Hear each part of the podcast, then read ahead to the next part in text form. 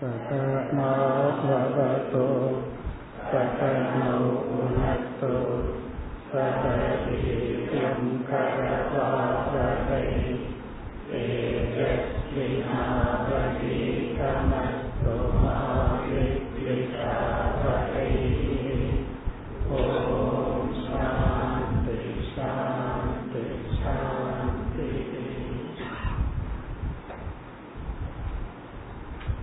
वद् श्लोकम्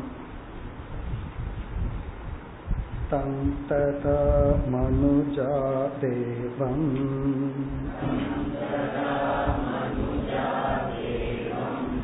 सर्वदेवमयं हरिम् यजन्ति विद्ययात्रया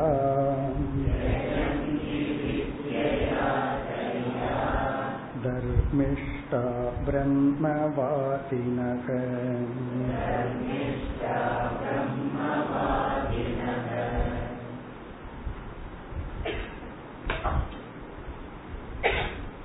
இறுதி கேள்வியானது ஒவ்வொரு காலகட்டத்திலும் இறைவன் எப்படி வணங்கப்படுகின்றார் இங்கு நான்கு யுகங்களாக பிரித்து ஒவ்வொரு யுகங்களில் இறைவனுக்கு கொடுக்கப்பட்டுள்ள வர்ணம் என்ன?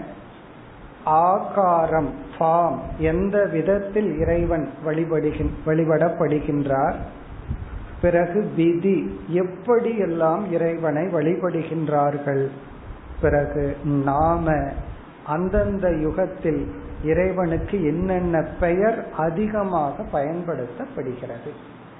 இங்க சாம்பிளுக்கு தான் சில நாமங்கள் கொடுக்கப்படுகின்றன அப்படி கிருத யுகத்தில் முதலில் உள்ள பெரிய கிருத யுகத்தில் மனிதர்கள் சுவாவமாக நிவிருத்தி பரமாக இருந்த காரணத்தினால் இவர்கள் தவத்தாலும் சமத்தாலும் தமத்தாலும் இறைவனை வழிபட்டார்கள்.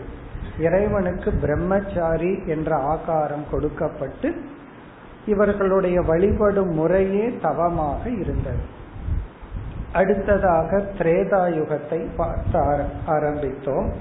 திரேதாயுகத்தில் ரத்த வர்ணக சிவப்பு வர்ணம் கொடுக்கப்பட்டு யஜ்ய புருஷனாக இறைவன் வழிபடப்பட்டார்.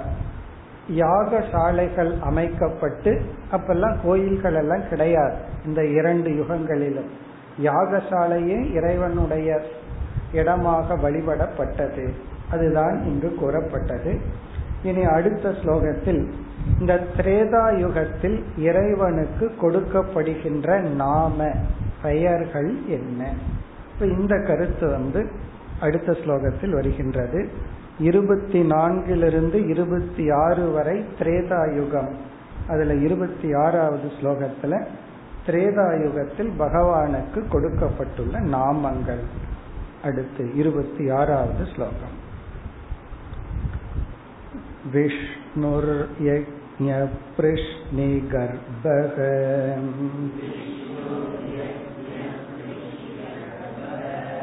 सर्वदेव उरुक्रमक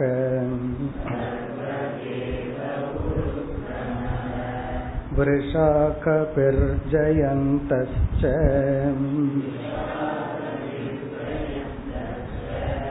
उरुगाय इतीर्यते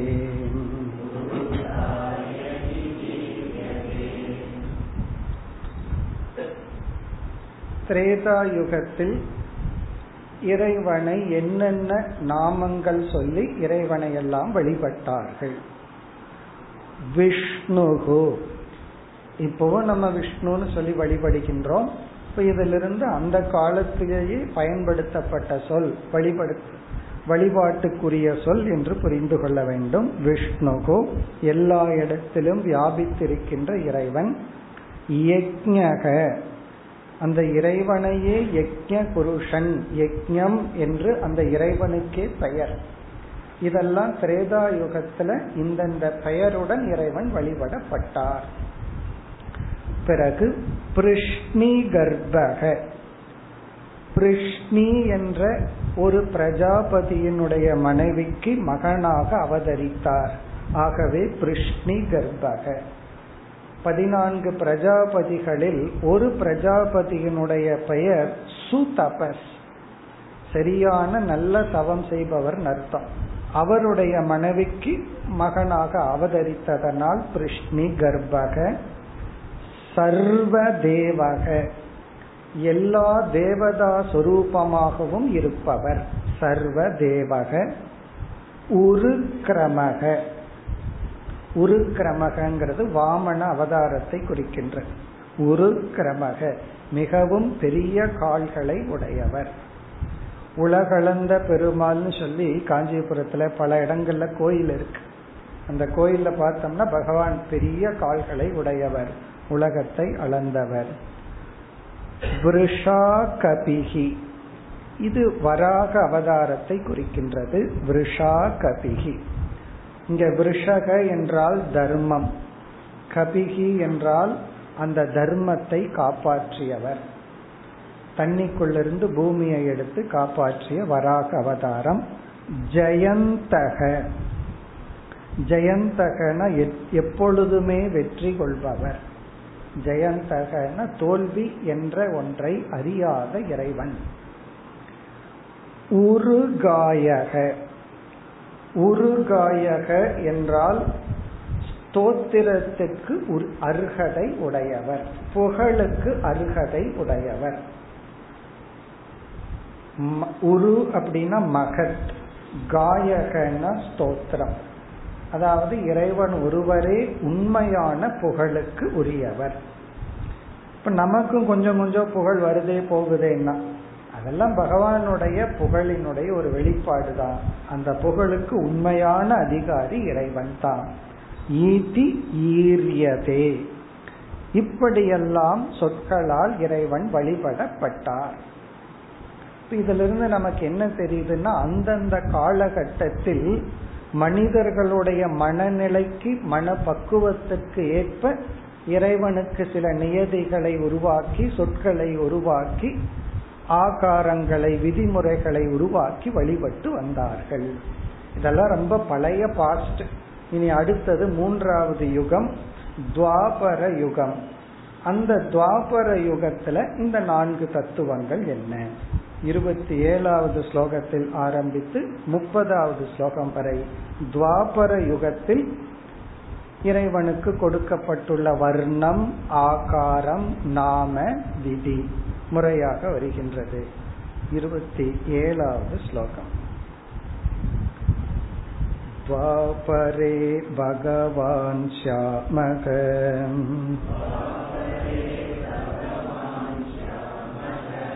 पीतवासा निजायुधः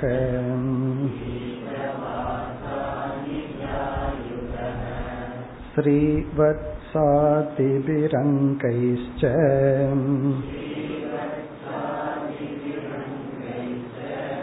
लक्षणैरुपलक्षितः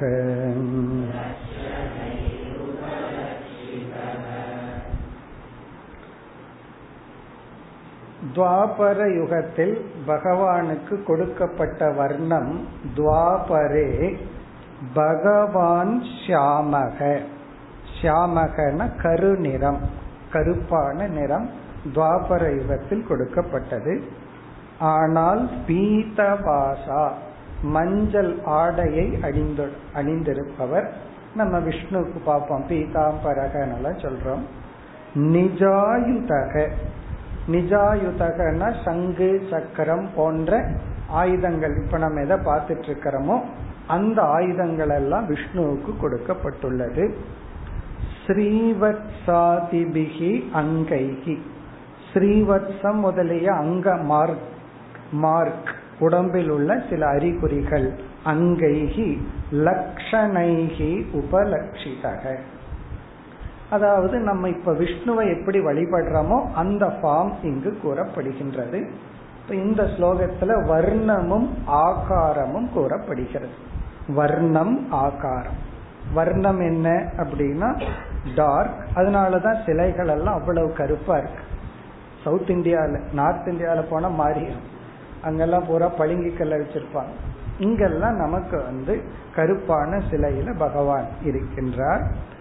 இப்படி விஷ்ணுவை நம்ம இப்ப எப்படி வழிபடுறோமோ அப்படி துவாபர யுகத்திலேயே பகவான் வழிபடப்பட்டார் இனி அடுத்தது என்னன்னா விதிமுறைகள் எப்படியெல்லாம் வழிபட்டார்கள் அடுத்த ஸ்லோகம் तं तथा पुरुषं मर्त्याः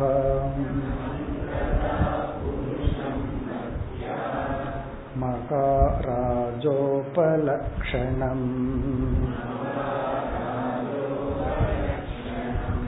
यजन्ति वेदतन्त्राभ्याम्।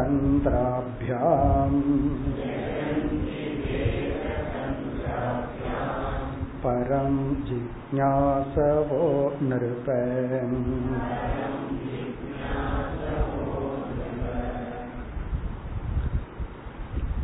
இறுதியாக இப்பொழுது பேசிக்கொண்டிருக்கின்ற யோகி கரபாஜனக அவர் நிருப என்று விதேகராஜாவை அழைத்து கூறுகின்றார். இங்கு விதி சொல்லப்படுகின்ற முதல் இரண்டு யுகங்களில் வேத மந்திரங்கள் மட்டும் இறைவனை வழிபட பயன்படுத்தப்பட்டது. இப்ப இந்த யுகத்திலிருந்து துவாபர யுகத்திலிருந்து ஆகம சாஸ்திரங்கள் புதிதாக சேர்க்கப்படுகிறது. சைவ ஆகமம் வைஷ்ணவ ஆகமம் என்றெல்லாம் இன்றெல்லாம் நமக்கு இருக்கு. ஆகம விதி. அதனாலதான் இந்த கும்பாபிஷேகம் பண்ணும்போது கேட்பார்கள் நீங்க வைதிக முறைப்படி பண்ணணுமா ஆகம முறைப்படி பண்ணணுமா? அப்படின்னு எல்லாம் கேட்பார்கள். அப்படி இந்த ஆகம சாஸ்திரங்கள் அப்படிங்கிறது பின்னாடி வந்தது. ஆனா வேதத்துக்கு பின்னாடி வந்த காலகட்டங்கள்ல ஆகமம்னு சொல்லி சைவத்துக்கு வைஷ்ணவத்துக்குன்னு எல்லா தேவதைகளுக்கும் ஆகம சாஸ்திரங்கள் உண்டு. ஆனால் அவர்களெல்லாம் என்ன சொல்வார்கள்? இந்த ஆகமமும் வேதத்தை போல அனாதிதான். அதுவும் தோன்றியதுன்னு சொல்லக்கூடாது என்றெல்லாம் சொல்வார்கள். அதெல்லாம் நமக்கு இங்க முக்கியம் இல்லை இங்க என்ன கருத்து நமக்கு கிடைக்கின்றதுன்னா துவாபர யுகத்திலிருந்து இறைவனை வழிபடுகின்ற முறைகள் வேதத்தில் சொல்வதற்கு அப்பாற்பட்டு உருவான அந்தந்த தேவதைகளுக்குரிய ஆகம சாஸ்திரத்தினுடைய மந்திரங்கள் ஸ்லோகங்கள் அதுவும் பயன்படுத்தப்பட்டு அந்த முறைகள் கையாளப்பட்டது. இங்க இதுதான் முறைன்னு சொல்ல கிடையாது. அதனாலதான் ஒவ்வொரு ஊர்ல ஒவ்வொரு ஸ்டேட் ஒவ்வொரு ஏரியாவில் ஒவ்வொரு விதத்துல பூஜைகள் எல்லாம் இருக்கும் இந்த நார்த் இந்தியாவில் பூஜை பண்றத பார்த்தா நமக்கே புரியாது இது பூஜை தானா அப்படின்னு சொல்லி. அது ஒரு டைப்பா இருக்கும். இங்க பண்ற பூஜையை அவங்களுக்கு ஒரு மாதிரியா இருக்கும். அப்படி ஒவ்வொரு ஏரியாவில் ஒவ்வொரு ஆகம விதிப்படி பூஜைகள் எல்லாம் செய்கிறார்கள். இறைவனை வழிபட வழிபடுகின்றார்கள். அதுதான் இங்கு சொல்லப்படுகிறது. தம் அந்த இறைவனை விஷ்ணுவை ஹரியை ததா திரேதாயுகத்தில் தம் புருஷம் அந்த ஈஸ்வரனை மர்த்தியாக மனிதர்கள் மகாராஜ உபலக்ஷணம். அந்த இறைவன் யார்னா? மகாராஜாவுக்கு நிகராக வைத்து மகாராஜாவை போல் அலங்கரித்து வைத்து உபலக்ஷணம். யஜந்தி யஜந்தினா வழிபடுகின்றார்கள். வேத தந்திராபியாம். தந்திர சாஸ்திரம்ங்கிறத ஆகம சாஸ்திரம் வேத முறைப்படியும் தந்திர முறைப்படியும் இறைவனை வழிபடுகின்றார்கள். தம் அந்த இறைவனை ஜிக்ஞாசவக சாதகர்கள் பக்தர்கள். கே நிருப பக்தர்கள். இந்த திரேதாயுகத்திலிருந்து தான் புதிய புதிய வழிமுறைகள் எல்லாம் நெறிமுறைகள் எல்லாம் உருவாகி அதன்படி இறைவனை வழிபட்டார்கள். இனி அடுத்தது வந்து திரேதாயுகத்துல என்ன பெயருடன் இறைவன் வழிபடப்பட்டார்? இப்ப அடுத்த இரண்டு ஸ்லோகங்கள்ல நம்ம வந்து பகவானுக்குரிய பெயர்களை பார்க்கின்றோம். இருபத்தி ஒன்பது முப்பதுல வந்து என்னென்ன பெயர்கள்? இருபத்தொன்பதாவது ஸ்லோகம். नमस्ते वासुदेवाय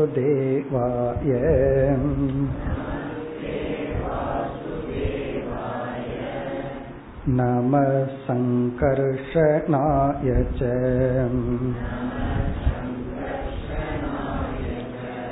प्रद्युम्नाय निरुद्धाय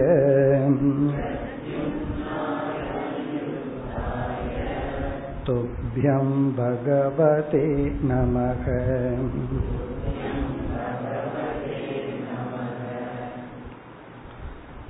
திரேதாயுகத்தில் இவ்விதமெல்லாம் இறைவன் வழிபடப்பட்டார் என்னென்ன பெயர்கள் நமஸ்தே வணங்குகின்றோம் தேன இறைவனாகிய உன்னை நாங்கள் வணங்குகின்றோம் வாசுதேவாய அப்படியே பக்கத்துல வர வர நமக்கு தெரிஞ்ச பேரா வருது.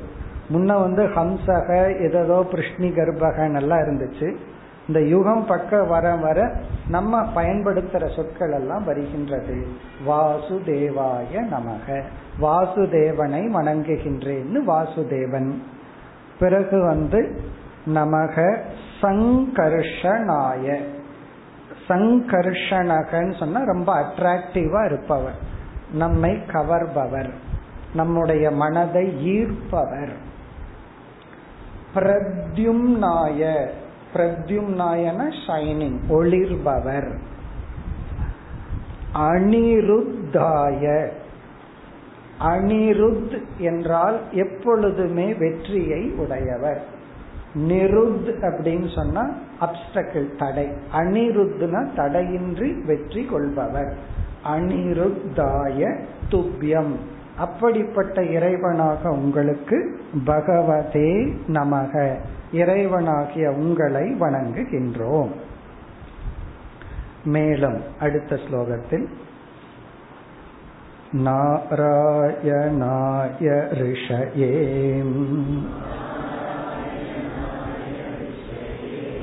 पुरुषाय महात्मनि विश्वेश्वराय विश्वाय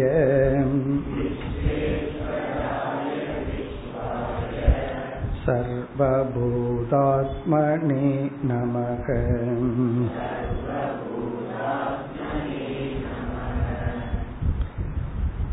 மேலும் இறைவனுடைய நாமங்கள் நாராயணாய இதெல்லாம் நமக்கு தெரிஞ்சதுதான் நாராயணாய இந்த இடத்துல நர நாராயணன் அந்த அவதாரத்தையும் எடுத்துக்கொள்ளலாம். ரிஷயே ரிஷியாக இருப்பவரே. ரிஷியாக இருக்கின்ற அந்த நாராயணனுக்கு நமஸ்காரம். புருஷாய புருஷ சொரூபமாக இருப்பவர். இங்க புருஷகங்கிறதுக்கு நம்ம உடலில் ஆத்மாவாக அல்லது உலகத்தில் நிறைந்திருப்பவராக. சர்வம் பூரயதி இது புருஷக. புரி ஷேதே இது புருஷக. புரினா உடல்.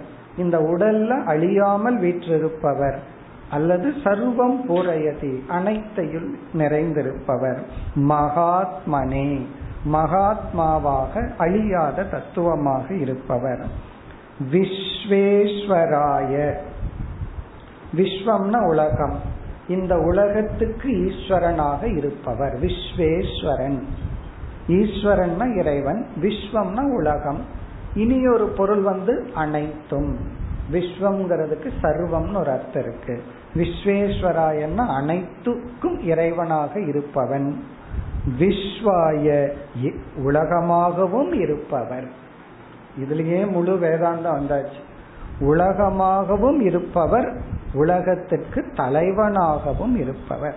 இந்த விஸ்வேஸ்வரன் சொல்லிட்டோம்னா ஏதோ இந்த உலகத்துக்கு அவர் தலைவர் உலகத்தை அவர் கண்ட்ரோல் பண்ணிட்டு இருக்காருங்கிற மாதிரி வருது.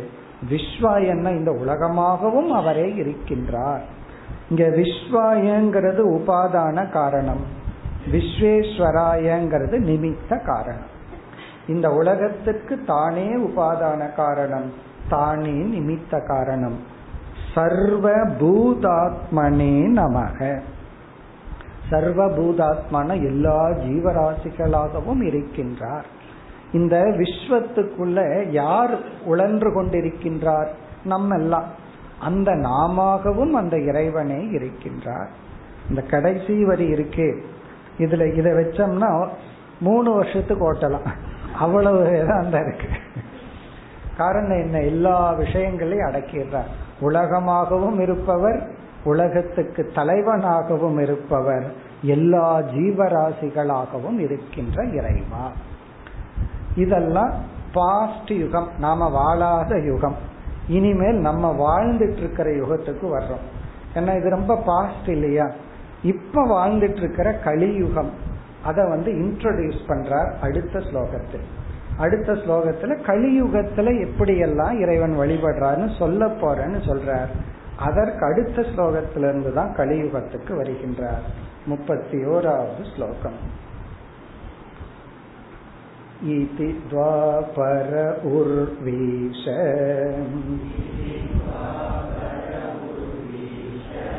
स्तुवन्ति जगदीश्वरम्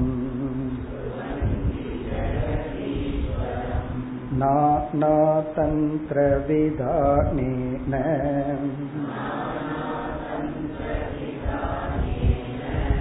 कलौवपि यथा शृणु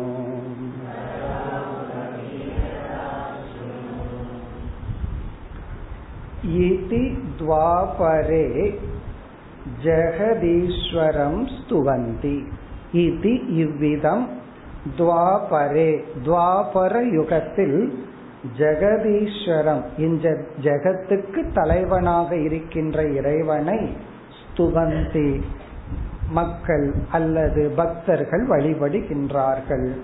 உர்வீஷ. உர்வீஷ என்று யோகியானவர் ராஜாவை அழைக்கின்றார். உர்வீசன ராஜா என்று பொருள்.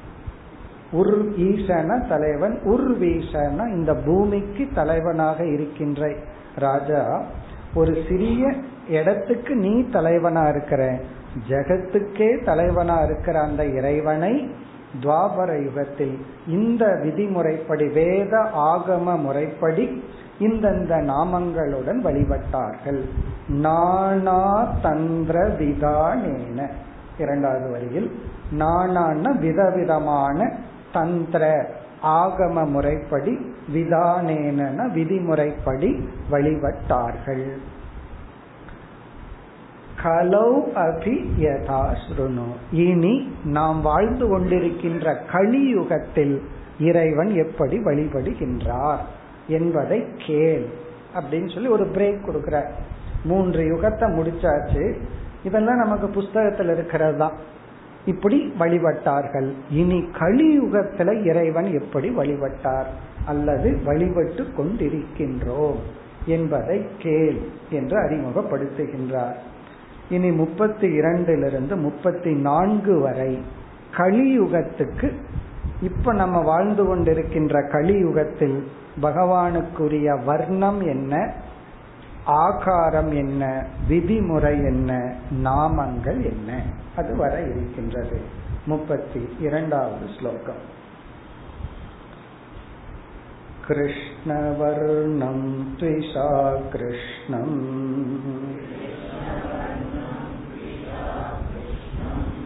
साङ्गोपाङ्कास्त्रपार्षदम्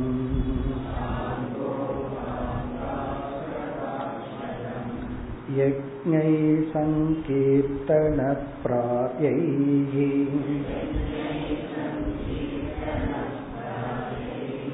यजन्ति किसु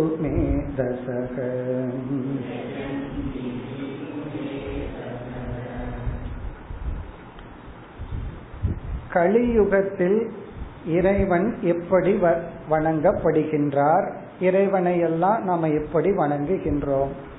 இதை நம்ம புஸ்தகத்துல படிக்க வேண்டியது இல்லை. காரணம் என்ன? இதை நம்ம பண்ணிட்டு இருக்கோம் நம்ம என்ன பண்ணிட்டு இருக்கிறோமோ அதைத்தான் குறிப்பிடுகின்றார். இப்ப என்னென்ன விதிமுறைகள் படி இறைவன் வழிபடப்படுகிறாரோ அந்தந்த விதிமுறைப்படி கலியுகத்தில் மக்கள் வழிபடுகின்றார்கள். இதுல முக்கியம் வந்து நாம ஜபம் சங்கீர்த்தனம். இப்ப வந்து நம்ம பஜனர் பண்றோம்.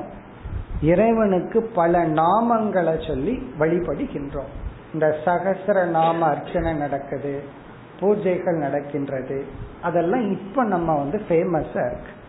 பிறகு கலியுகத்துல மிக முக்கியமா பிரார்த்தனை பிரேயர் காலையில எழுந்த உடனே இறைவனை ப்ரேயர் பண்றோம்.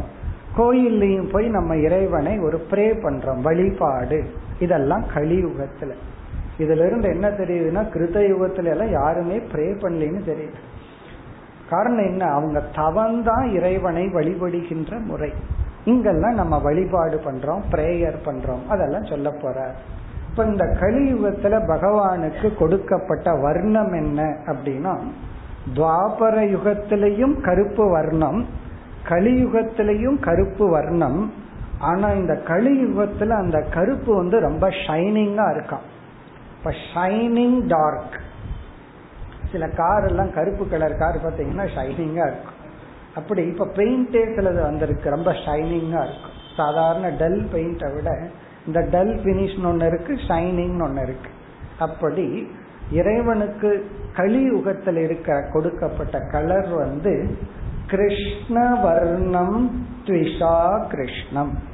கிருஷ்ண வர்ணம் அப்படின்னா டார்க் கலர் கருப்பு கலர் த்விஷா கிருஷ்ணம்னா அந்த கருப்பு வந்து ஷைனிங்கா இருக்கா? மேபி ரொம்ப டார்க் ப்ளூ பார்த்தீங்கன்னா அப்படி இருக்கும். அல்லது ஷைனிங் பிளாக் த்விஷா கிருஷ்ணம்.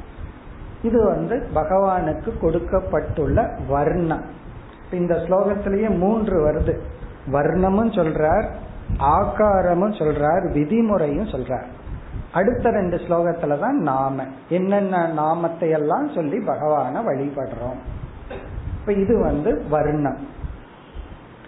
பிறகு வந்து பகவானுக்கு கொடுத்த ஆகாரம் ஃபார்ம் என்னன்னா நாம வந்து என்னென்ன உருவங்களை எல்லாம் பார்க்கிறோமோ அத்தனையும் பகவானுக்கு கொடுத்த ஆகாரங்கள்.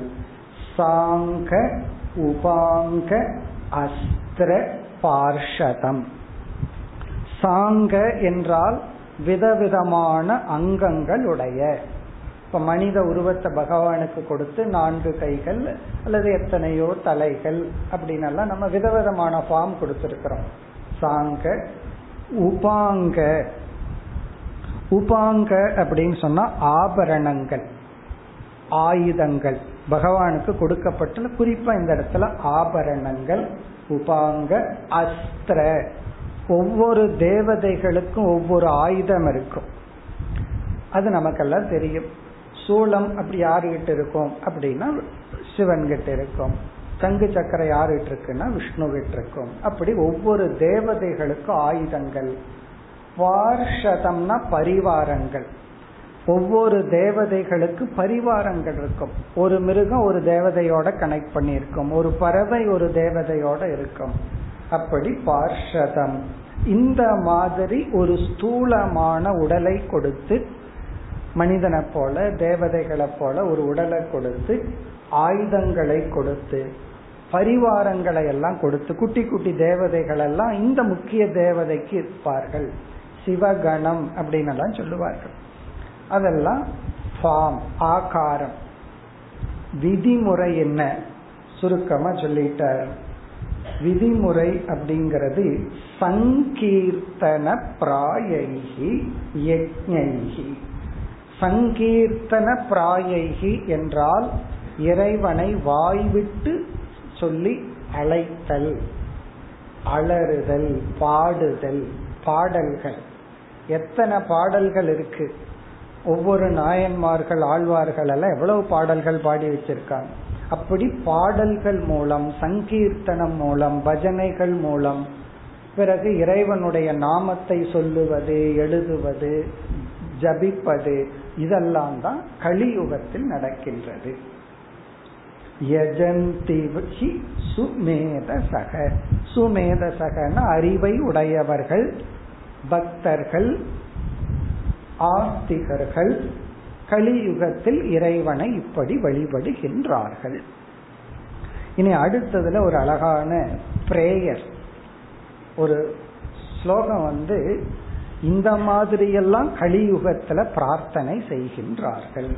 அப்படின்னு சொல்லி இறைவனுடைய நாமம் இறைவனை நாம் வந்து எப்படி வழிபடுகின்றோம் அப்படிங்கிற ஒரு பிரேயர் அடுத்த ஸ்லோகத்தில் வருகிறது.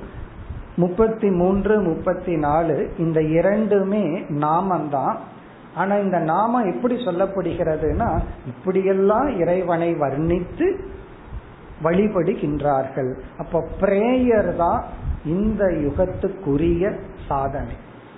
நம்ம வந்து தவம் பண்ணணும்னா கிருத யுகத்தில் இருக்கிற சாதனை. இப்ப இந்த யுகத்துல நம்ம இறைவன் அடையணும்னா பகவானுடைய நாமத்தை பிடிச்சுக்கோ. சொல்லுவார்கள் நாமத்தை பிடிச்சுக்கோ நாமிய பிடிச்ச மாதிரின்னு சொல்லுவார். நாமின்னு அந்த பெயருக்குரியவனை நம்ம பிடிச்சிருக்கோம் உண்மைதானே ஒருத்தர் பெயரை சொல்லி கூப்பிடுறோம். உடனே அவர் நம்ம பக்கத்துல வர்ற இல்லையா? ஒரு பேரை சொல்லி கூப்பிட்டோம்னா அப்ப நம்ம கூப்பிட்டது அவரை கூப்பிடல சப்தம் தான் அந்த சப்தம் எப்படி அவரிடம் இழுக்கின்றது? மரியாதையா கூப்பிட்டா சந்தோஷமா வருவார். மரியாதை இல்லாம கூப்பிட்டா எப்படி வரணுமோ வந்து என்ன கொடுக்கணுமோ கொடுப்பார். ஆனால் எப்படியும் ஒருத்தரை பெயரை சொன்னா அவர் நம்ம பக்கத்துல வருவார். வந்து கொடுக்கறத கொடுப்பார். அப்படி அந்த நாமத்துக்கு அவ்வளவு சக்தி இருக்கு. அந்த பேர் வந்து அவரையே நம்ம இழுக்கும். அதனாலதான் கலியுகத்துல சொல்லுவாங்க கலியுகத்துல நீ வந்து பெரிய தவம் எல்லாம் பண்ண வேண்டாம். இந்த பஞ்சாக்னி தவம்னு சொல்லுவார்கள். சுற்றியும் தீ இடையில நின்னுக்கணும். மதியம் ரெண்டு மணிக்கு. மேல இருந்து வர்ற சூரியன் ஒரு அக்னி. அப்படி அஞ்சு அக்னியை வச்சுட்டு ஒத்த காலில் நின்னெல்லாம் தவம் பண்ண வேண்டாம். அப்படி தவம் பண்ணி என்ன பலன் கிருதயுகத்துல அடைந்தார்களோ அதே பலனை கலியுகத்துல பகவானுடைய நாமத்தை ஜபிக்கிறதுனாலயோ சொல்றதுனாலயோ பஜனையினாலேயோ அல்லது இப்ப நம்ம பார்க்க போற இந்த மாதிரி பிரேயர் பிரேயர்னாலயோ பிரார்த்தனையினாலேயோ அடையலாம். அதனாலதான் ஒரு பிரேயர் ஃபார்ம்ல சொல்கிறார். இது ஒரு பெரிய ஸ்லோகம் ஆனால் அழகான ஒரு பிரேயர் முப்பத்தி மூன்றாவது ஸ்லோகம். ज्ञेयं सदा परिभवघ्नम्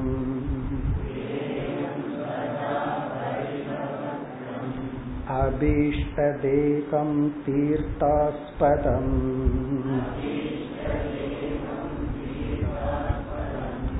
शिववृञ्जिनुतं शरण्यम् वृत्त्यार्तिहं प्रणतपाल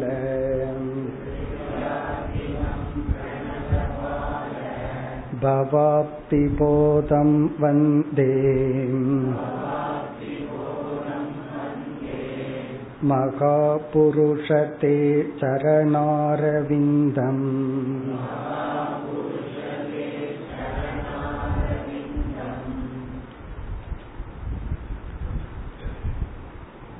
இந்த கலியுகத்தில் நம்ம வந்து விதவிதமா இறைவனை பிரார்த்தனை செய்கின்றோம்.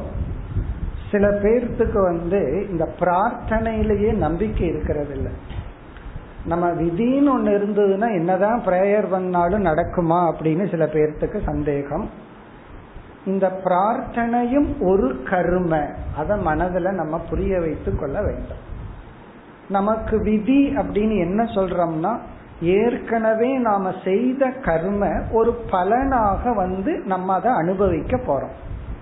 பிரார்த்தனை அப்படிங்கிறது இனி ஒரு கர்ம. அது ஒரு பலனை கொடுத்து அது நமக்கு வருகின்ற துயரத்தினுடைய அளவை குறைக்கலாம் அல்லது மாற்றி அமைக்கலாம் அல்லது அதை சந்திக்கின்ற தைரியமான மனதை கொடுக்கலாம். இந்த பிரேயர் வந்து என்ன பண்ணிரும்னு கேட்டா சில சமயம் பிரேயர் வந்து வெளி சூழ்நிலையை மாற்றி கொடுக்கும். அது முடியாத பட்சத்தில் பிரேயருக்கு நம்ம மனசை மாத்துறதுக்கான சக்தி இருக்கு. மனசு மாறினா போதும். எல்லா எதுவும் மாற வேண்டிய அவசியம் கிடையாது.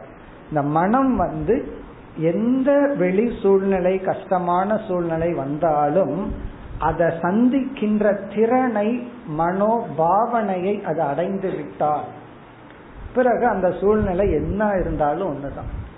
உண்மையிலேயே அப்படி ஒரு மனநிலை வந்ததுக்கு அப்புறம் வெளி சூழ்நிலை நல்லா இருக்கிறத விட மோசமா இருந்தா கொஞ்சம் சந்தோஷமா இருக்கும். கொடைய கையில் எடுத்துட்டு போயிட்டு சில பேர்த்துக்கு மழை வரலின்னா கோபம் வந்துடும் இவ்வளவு கஷ்டப்பட்டு எடுத்துட்டு போய் மழை வரலையே அப்படின்னு. கொடைய கையில வச்சுட்டு மழை வந்தா இப்படி சந்தோஷமா இருக்கு. அது போல கொடைங்கிறது நம்ம ஆட்டிடியூடு நம்ம ரைட் ஆட்டிடியூடு நம்ம கையில வச்சுட்டோம்னா ரைட் ஆட்டிடியூட வச்சுட்டு அதுக்கு சேலஞ்சே இல்லைன்னா போர் அடிச்சிடும் கொடை எடுத்துட்டு போய் மழை வராத மாதிரி. ரைட் ஆட்டிடியூட வச்சுட்டு நீங்க கொடையோட போய் மழை வருதுங்கிறது நாலு பேர் நம்ம திட்டுற மாதிரி. ஒரு அர்ச்சனை மாதிரி அது.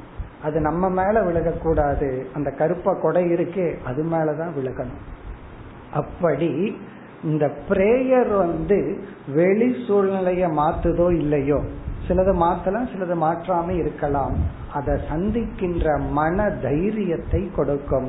அது மட்டுமல்ல பிரேயர் அப்படிங்கிறது நம்ம லட்சியத்தை ஞாபகப்படுத்தும் ஒரு கருமை பகவான் இடத்துல வந்து ப்ரே பண்ணும்போது எனக்கு சித்த சுத்தி வேணும் எனக்கு கோபம் போகணும் எனக்கு தைரியம் வரணும் இந்த தாழ்வு மனப்பான்மை போகணும்.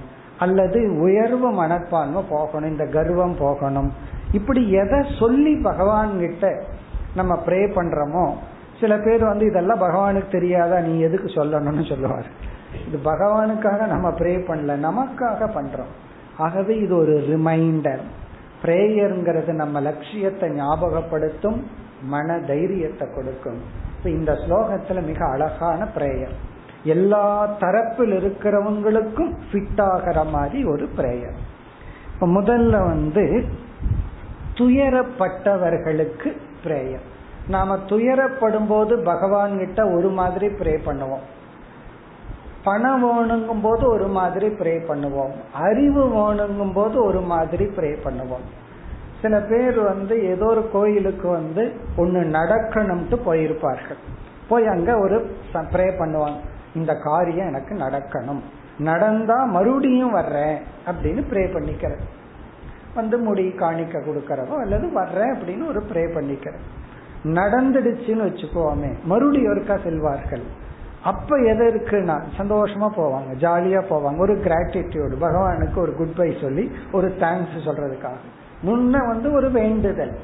பிறகு வந்து தேங்க்ஸ் கிவிங் அப்படி பிரேயர்ல பல ரகம் இருக்கு. இங்க பல ரகங்கள் இந்த ஸ்லோகத்துல சொல்லப்பட்டிருக்கு. இப்ப முதல் ரகம் என்ன அப்படின்னா துயரப்பட்டவர்களுக்கு நீதான் சொல்யூஷன்.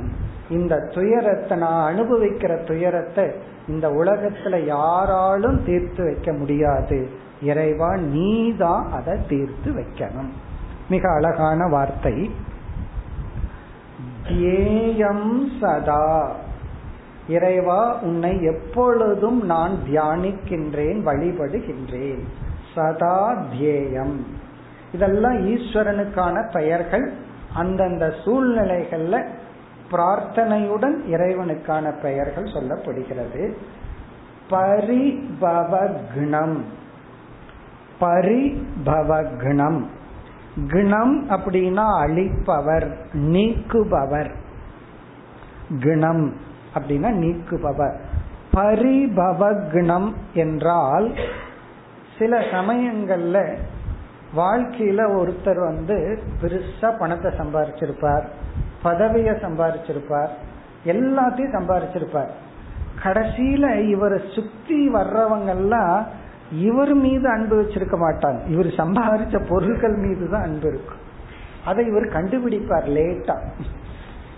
இத்தனை என்ன நோக்கி தான் உலகம் வந்தது? என்னத்தான் விரும்புது? அப்படின்னு நினைச்சேன். இப்ப அல்ல. என்னுடைய ஐஸ்வர்யங்களை தான் இந்த உலகம் விரும்புது. அப்ப மனதுல ஒரு உண்மை தெரியும். என்ன உண்மைனா யாருமே என்னை உண்மையில் நேசிக்கவில்லை. நான் தனிமைப்படுத்தப்பட்டு விட்டேன். பரிபவம் அப்படின்னா டோட்டல் ரிஜெக்ஷன் இந்த உலகமே என்னை நீக்கி விட்டது அப்படி உலகம் பண்ணுதோ இல்லையோ நாம தனிமைக்கு போனாலும் இதே உணர்வு தான் நமக்கு வரும். நம்ம விரும்பியே தனிமைக்கு போயிருக்கலாம். ஆரம்பத்துல நம்ம மனசுல வர்ற உணர்வு வந்து பரிபவம். பரிபவம்னா ஐ ஆம் ரிஜெக்டட் அப்படி வருகின்ற மனதில் உள்ள ஒரு ஏழ்மை ஒரு சோகம் அதை நீக்குபவர். இப்ப பரிபவக்னம் அப்படின்னு சொன்னா மனதில் தோன்றுகின்ற ஒரு ஏழ்மையை நீக்குபவர். இவரை சுத்தி எல்லாம் இருக்கும். பணமே இல்லாதவனுக்கு வந்து இதுவே தெரியாது. எனக்கு பணம் தான் வேணும் பணம் தான் வேணும்னு சொல்லிட்டு இருப்பான். எல்லாம் இருக்கிறவர்களுக்கு மனதுல என்ன இருக்கும்னா நான் எனக்கு யாருமே இல்லை. எங்க உட்கார்ந்துட்டு இருப்பார்? வீட்டுல பத்து சர்வெண்ட் வேலை செஞ்சுட்டு இருப்பாங்க. இவருக்கு எத்தனையோ உறவுகள் இருக்கும். இருந்தாலும் மனசுல எனக்கு யாருமே இல்லை. இது ஒரு கற்பனையான ஒரு உணர்வு. ஆனாலும் இதுக்கு ஒரு ரியாலிட்டி இருக்கு. அந்த இறைவன் யார் அப்படின்னு சொன்னா பரிபவக்னம் இது வந்து நெகட்டிவா இருக்கும்போது. இனி உடனே அடுத்தது பாசிட்டிவ் அபீஷ்ட தேகம். அபீஷ்ட தேகம்ங்கிறது இது பாசிட்டிவா நான் என்னென்னலாம் கேட்கிறனோ அதையெல்லாம் கொடுப்பவர். அபீஷ்டம்னா நான் விரும்பியது தேகம்னா நான் விரும்பிய பொருளை கொடுப்பவர். எனக்கு என்னென்னலாம் நான் விரும்புறனோ அதையெல்லாம் கொடுப்பவர். இதுவும் ஒரு ஸ்ரத்த தான். நான் இறைவன் வந்து எனக்கு என்ன விரும்புறனோ அதை எனக்கு கொடுப்பார். அபீஷ்ட தேகம். இது பகவானுக்கான பெயர். இந்த ஸ்லோகமே ஒரு டூ இன் ஒன் பகவானுக்கான பெயரும் வருது. இப்படியெல்லாம் கலியுகத்தில் பிரார்த்தனை செய்கிறார்கள். செய்ய வேண்டும். செய்தால் பலன் கிடைக்கும். தீர்த்தாஸ்பதம்.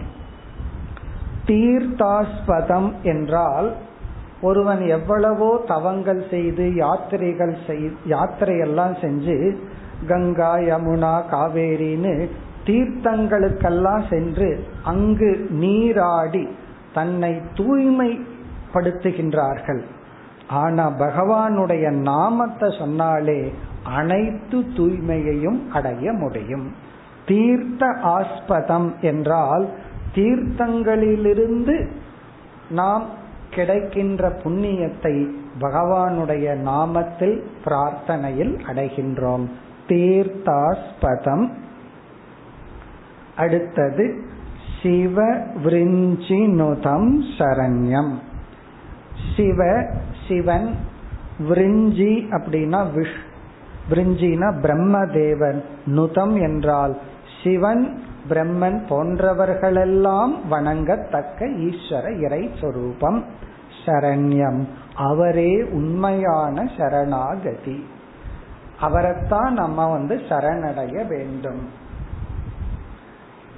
பிருத்தியார்த்திகம் பிரித்தியார்த்திகம் என்றால் துயரம் வந்தால் அந்த துயரத்தை நீக்குபவர். பிருத்திய அர்த்திஹர் பிருத்தியார்த்திஹரம் ஆர்த்த ஆர்த்த பக்தன் எல்லாம் நம்ம படிச்சிருக்கிறோமே. ஆர்த்தா அப்படின்னா துக்கம். பிருத்தியார்த்திகரம்னா உங்களை சேவித்தவர்களுடைய துயரத்தை நீக்குபவர். பிரணத பால. இது வந்து இறைவனை அழைக்கின்றார். பிரணத பால.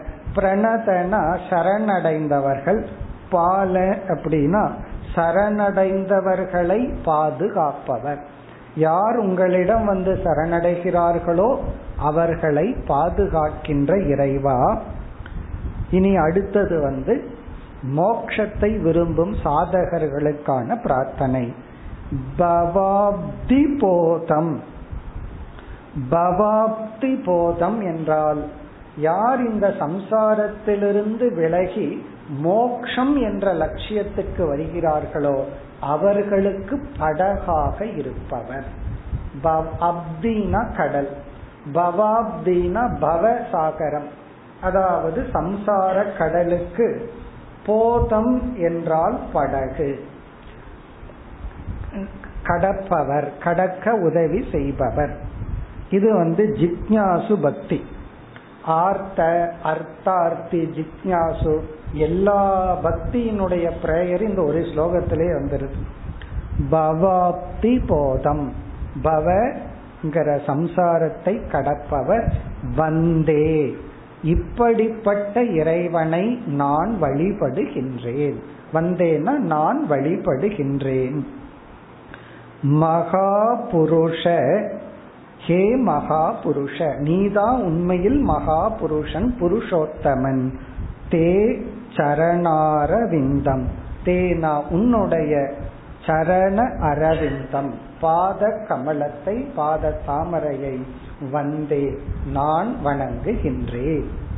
இந்த ஸ்லோகம் எப்படி அமைஞ்சிருக்குன்னா இந்த கலியுகத்துல இப்ப நம்ம வாழ்ந்து கொண்டிருக்கின்ற உலகத்தில் இறைவனை விதவிதமான பெயர்களில் விதவிதமான மனநிலைகளில் விதவிதமான இலக்குகளுக்கு நாம் பிரேயர் மூலமா வழிபாட்டின் மூலமா இறைவனை நாம் வழிபடுகின்றோம். அதனுடைய பலன் என்னன்னா அந்தந்த பலனை அடைவோம். யார் வந்து பகவான் கிட்ட மனம் உருகி எதை கேட்கின்றாரோ அதை பகவான் கொடுக்கின்றார்.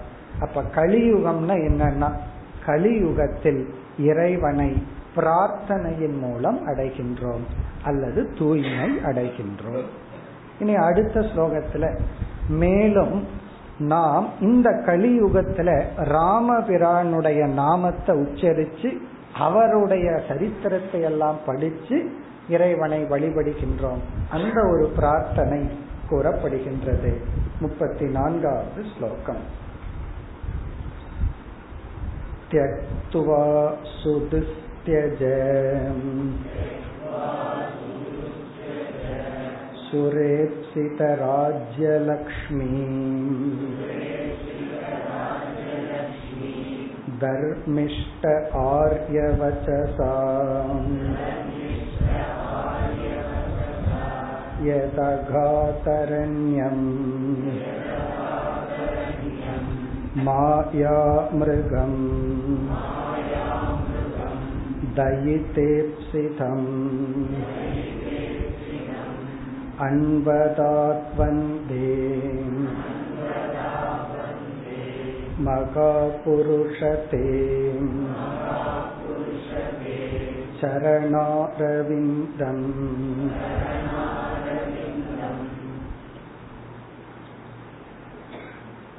இந்த ஸ்லோகத்தில் ராமபிரானுடைய பெருமை பேசப்பட்டு இப்படிப்பட்ட ராமனை நான் வணங்குகின்றேன். இதனுடைய அர்த்தம் என்னன்னா இந்த கலியுகத்துல நம்ம இந்த மாதிரி தான் பண்றோம். ஒவ்வொரு ஊர்ல ஒவ்வொரு கோயில். அந்த கோயில்ல போனோம் அப்படின்னா ஒரு ஸ்தல புராணம் ஒன்று இருக்கு. ஒரு கதை இருக்கும். அந்த ஈஸ்வரனுக்கு சில லட்சணங்கள் எல்லாம் கொடுத்து கதைகள் எல்லாம் கொடுத்து அந்த இறைவனை அந்த நாமத்துடன் வழிபடுகின்றோம். அப்படி கலியுகத்துல வந்து ராமனுடைய பெருமைகளை எல்லாம் சொல்லி ஒரு மனுஷன் எதையெல்லாம் செய்யணும்னு ஆசைப்படுறானோ அதையெல்லாம் பகவான் செஞ்சதாக. இப்ப நம்ம வந்து தியாகம் பண்ணணும். அப்பா சொல்ல கேட்கணும்னு ஆசையா இருக்கு. நம்மால முடியல. சரி ராமர்னு ஒன்ன உருவாக்கி. அவர் வந்து அப்பா சொல்ல கேட்டு என்னென்ன ராஜ்யத்தையே திறக்கிறார். அப்படி ஒரு ஒரு பாத்திரத்தை நம்ம கிரியேட் பண்ணி நல்ல வேல்யூஸ் எல்லாம் அங்க வச்சு இவர் வந்து ராமர் வந்து அப்பா சொல்ல கேட்டார்னு சொல்லி அதை கேட்டு பெருமை அடைவார். ஒரு இவரோட அப்பா சொல்ல கேட்க மாட்டார். அப்படி என்ன நம்மால முடியலினாலும் பகவான் ஒன்னு கிரியேட் பண்ணி அவருடைய பெருமையை எல்லாம் நம்ம வந்து கூறி வழிபட்டு இறைவனை வழிபடுகின்றோம். இதெல்லாம் ராமருடைய பெருமை. பெருமையை சொல்லி இப்படி ராமரை கலியுகத்துல வழிபடுகிறார்கள். என்ன ராமருடைய பெருமை? ராமர் வந்து தேவர்களாலும் துறக்க கடினமான உள்ள ராஜ்யத்தை துறந்தார். ஏன்னா ராமருடைய அயோத்தியா எப்படி இருந்ததுன்னா பாலைவனமா இல்லை. அவ்வளவு செழிப்பாக இருந்த அயோத்தியை துறந்தார். அது முதல் வரியில வருகின்றது. தியக்துவா துறந்து. எதை? சு துஸ்தியஜ. துஸ்தியஜ அப்படின்னா துறப்பதற்கு கடினமான. துஸ்தியஜம் அப்படின்னா துறப்பதற்கு கடினமான. சு துஸ்தியஜம்னா மிக மிக கடினமான. துறப்பதற்கு மிக மிக கடினமான சுரேப்சித. சுரேப்சிதம் என்றால் தேவர்களாலும் விரும்பப்படுகின்ற. தேவர்களாலும் விரும்பப்படுகின்ற ராஜ்ய லக்ஷ்மி ராஜ்யம் என்ற லக்ஷ்மியை துறந்து. ராஜ்யம் தான் இங்க லக்ஷ்மி. ராஜ்ய லக்ஷ்மியை துறந்து. தேவர்களாலும் விரும்பப்படுகின்ற துறப்பதில் மிக கடினமான ராஜ்யம் என்ற செல்வத்தை துறந்து ஹே தர்மிஷ்ட ஹே ராமா ஏன் நீ துறந்தாய்? துறப்பதற்கான காரணம் என்ன? ஆரிய வச்சசா.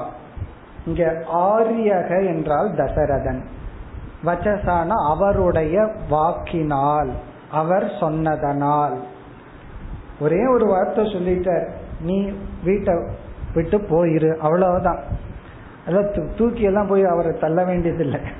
ஒரே ஒரு வாக்கியம்தான் வச்சசா அந்த வார்த்தையினால் ஆரியன பெரியவருடைய இங்க ஆரியகன பெரியவர். யாரு பெரியவர்? தசரதன் தந்தையினுடைய வச்சத்தினால் இவர் துறந்தார். துறந்தது மட்டுமல்ல அகாத் அரண்யம். அது மட்டுமல்ல அவர் அரண்யமும் சென்றார். அகாத்தன சென்றார்.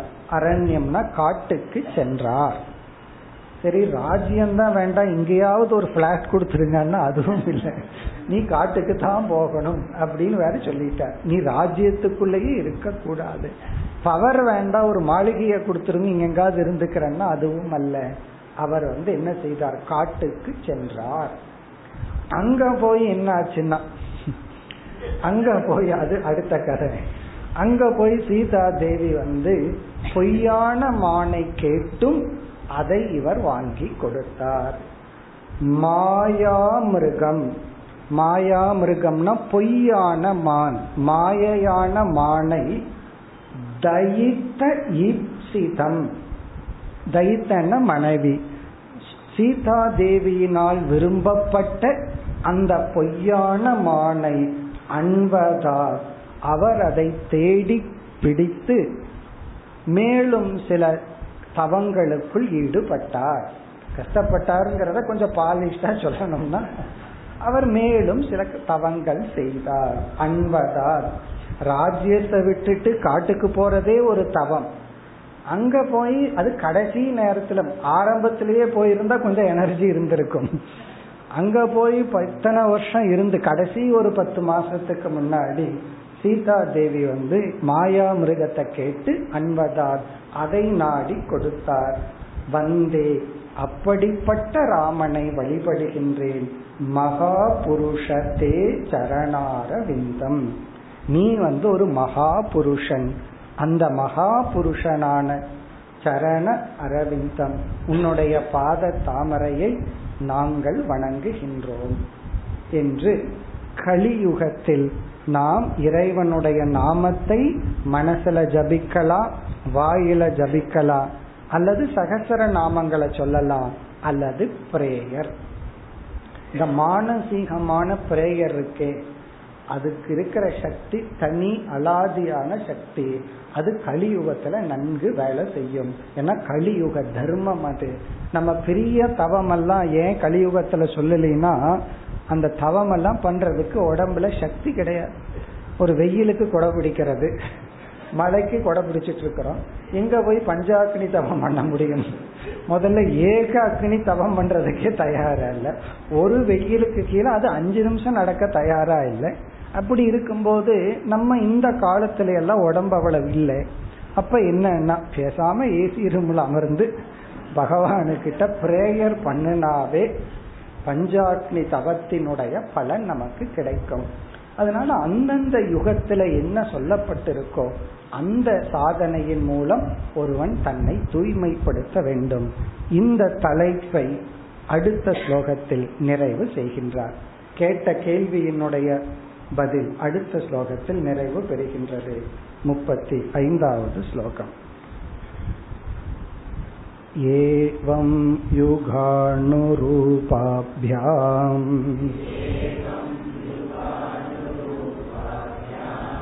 भगवान् युगवर्तिभिः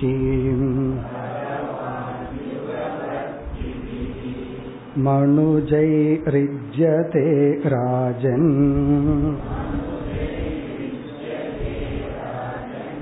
श्रेयसामीश्वरो हरिः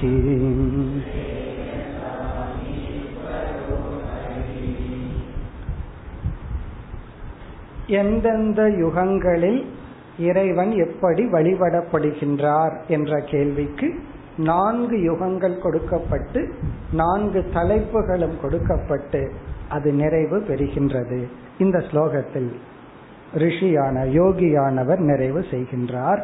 ஏவம் யுகான் ஏவம் யுகானு ரூபாபியாம் அந்தந்த யுகங்களுக்கு தகுந்தாற்போல் பகவான் இறைவன் யுகவர்த்தி பிகி அந்தந்த யுகத்தில் வசிப்பவர்களால் மனுஜைகி மனிதர்களால் இஜ்யதே வணங்கப்படுகின்றார். பகவான் இஜ்யதே. இறைவன் வணங்கப்படுகின்றார். இலக்கணத்துல சொன்னோம்னா பேசிவ் வாய்ஸ் இறைவன் வணங்கப்படுகின்றார். மனு ஜெய்கி மனிதர்களால் யுகவர்த்தி பிகி அந்தந்த யுகத்தில் வாழ்கின்ற மனிதர்களால் யுகானு ரூபியா அந்தந்த யுகத்தில் எது முடியுமோ அந்த முறைப்படி எதற்கு? ஹே ராஜன் ஹே விதேகராஜா எதற்கு? ஸ்ரேயசாம் ஈஸ்வரோ ஹரிஹி. ஹரிஹி ஈஸ்வரக ஸ்ரேயசாம். அவரவர்களுடைய நன்மையின் பொருட்டு. இப்ப ஸ்ரேயஸின் பொருட்டு பக்தர்கள் ஹரியான ஈஸ்வரனை அந்தந்த யுகத்தில் வாழ்கின்ற மனிதர்கள் அந்தந்த யுகத்திற்கேற்றால் போல் வழிபடுகின்றார்கள். என்று கேள்விக்குரிய பதிலை இந்த ஸ்லோகத்துடன் நிறைவு செய்து பிறகு சில சமயம் ஒரு கேள்வி கேட்டா எக்ஸ்ட்ராவா ஒரு பதில் சொல்றமே. அப்படி இந்த ரிஷி என்ன செய்கின்றார்? அடுத்த பகுதியில வந்து எக்ஸ்ட்ராவா கலியுகம்தான் எல்லா யுகத்திலும் மேலானது என்று கூறி நிறைவு செய்வார். அவர் இந்த கருத்தை நிறைவு செய்தவுடன் இந்த நவயோகி சம்வாதம் கதை நிறைவு செய்ய உள்ளது. ஏன்னா அதுக்கப்புறம் மறுபடியும் நாரதர் வரணும். அதுக்கப்புறம் சுகா பரீட்சித்து இவங்கெல்லாம் வரணும். அது கடைசி பகுதி. அடுத்த வகுப்பில் தொடர்வோம் ஓம் போர் நம போர் நமிதம் போர் பூர்ணமுதச்சதே பூர்ணஸ்ய பூர்ணமாதாய பூர்ணமேவாவசிஷ்யதே